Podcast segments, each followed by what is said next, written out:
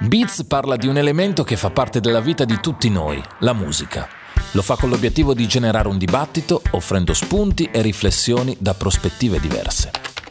Torniamo a parlare di Grammy, almeno mi sembra di averlo fatto mesi fa in occasione del trionfo di Billie Eilish, la più giovane di sempre a prendere quattro statuette nelle quattro categorie più importanti, in una serata però molto strana Kobe era morto da pochissimo e fuori dallo Staples Center c'era una sorta di veglia funebre in suo onore.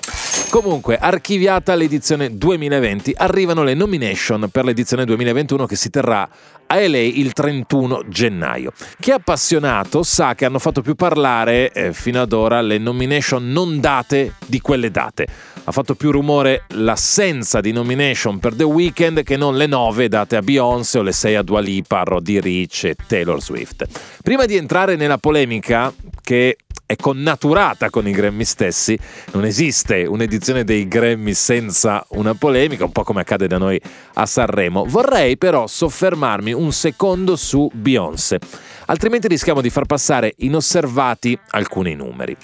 Queen Bee, che ha già 24 Grammy in bacheca e punta nei prossimi anni a battere Georg Scholti che ne ha 31 e diventare quindi l'artista più premiata di sempre, come detto prende 9 nomination. Con 79 nomination totali è l'artista donna più nominata di sempre. Come lei ha fatto Paul McCartney, meglio di lei hanno fatto solo Quincy Jones e suo marito.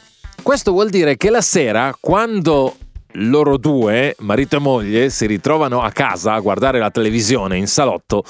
Con loro, oltre ai bambini, ci sono anche 159 nomination ai Grammy. 81, 79 l'altra. Ecco, mi sembrava giusto sottolinearlo prima di poter poi affermare con grande serenità che non aver dato nomination ad uno degli artisti che ha dominato questo 2020 è stato uno scandalo. Ora io non sono particolarmente fan di The Weeknd, mi piace, riconosco la sua grandezza, ma non essendo un appassionato degli anni Ottanta, diciamo che non è nella mia top 10. After Hours è innegabile che abbia dei pezzi fortissimi ed è innegabile che l'artista stia facendo scuola.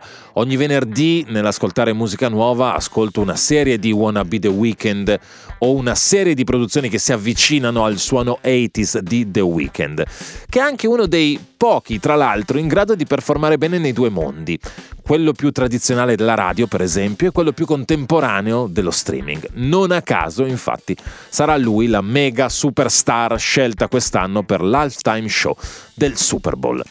Abel Tesfaye, così si chiama il ragazzo, si è arrabbiato molto con la Record Academy, che è l'organizzazione che conferisce i Grammy Awards, e ha postato accuse dirette sostenendo che la manifestazione è corrotta.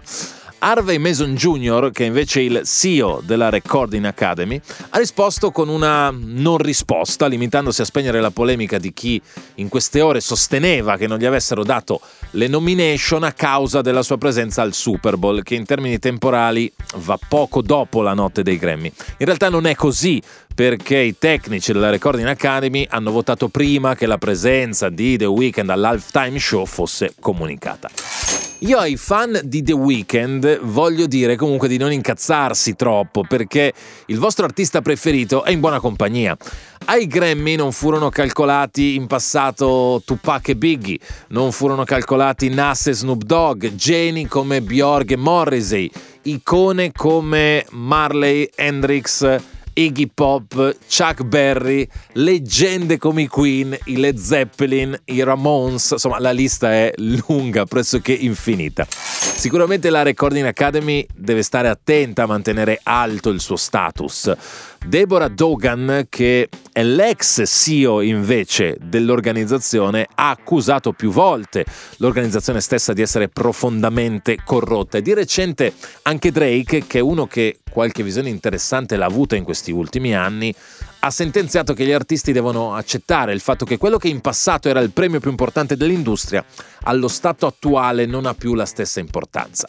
Agli artisti italiani mi sento invece di dire di stare tranquilli, non preoccupatevi, qui da noi è diverso perché Sanremo sarà sempre Sanremo.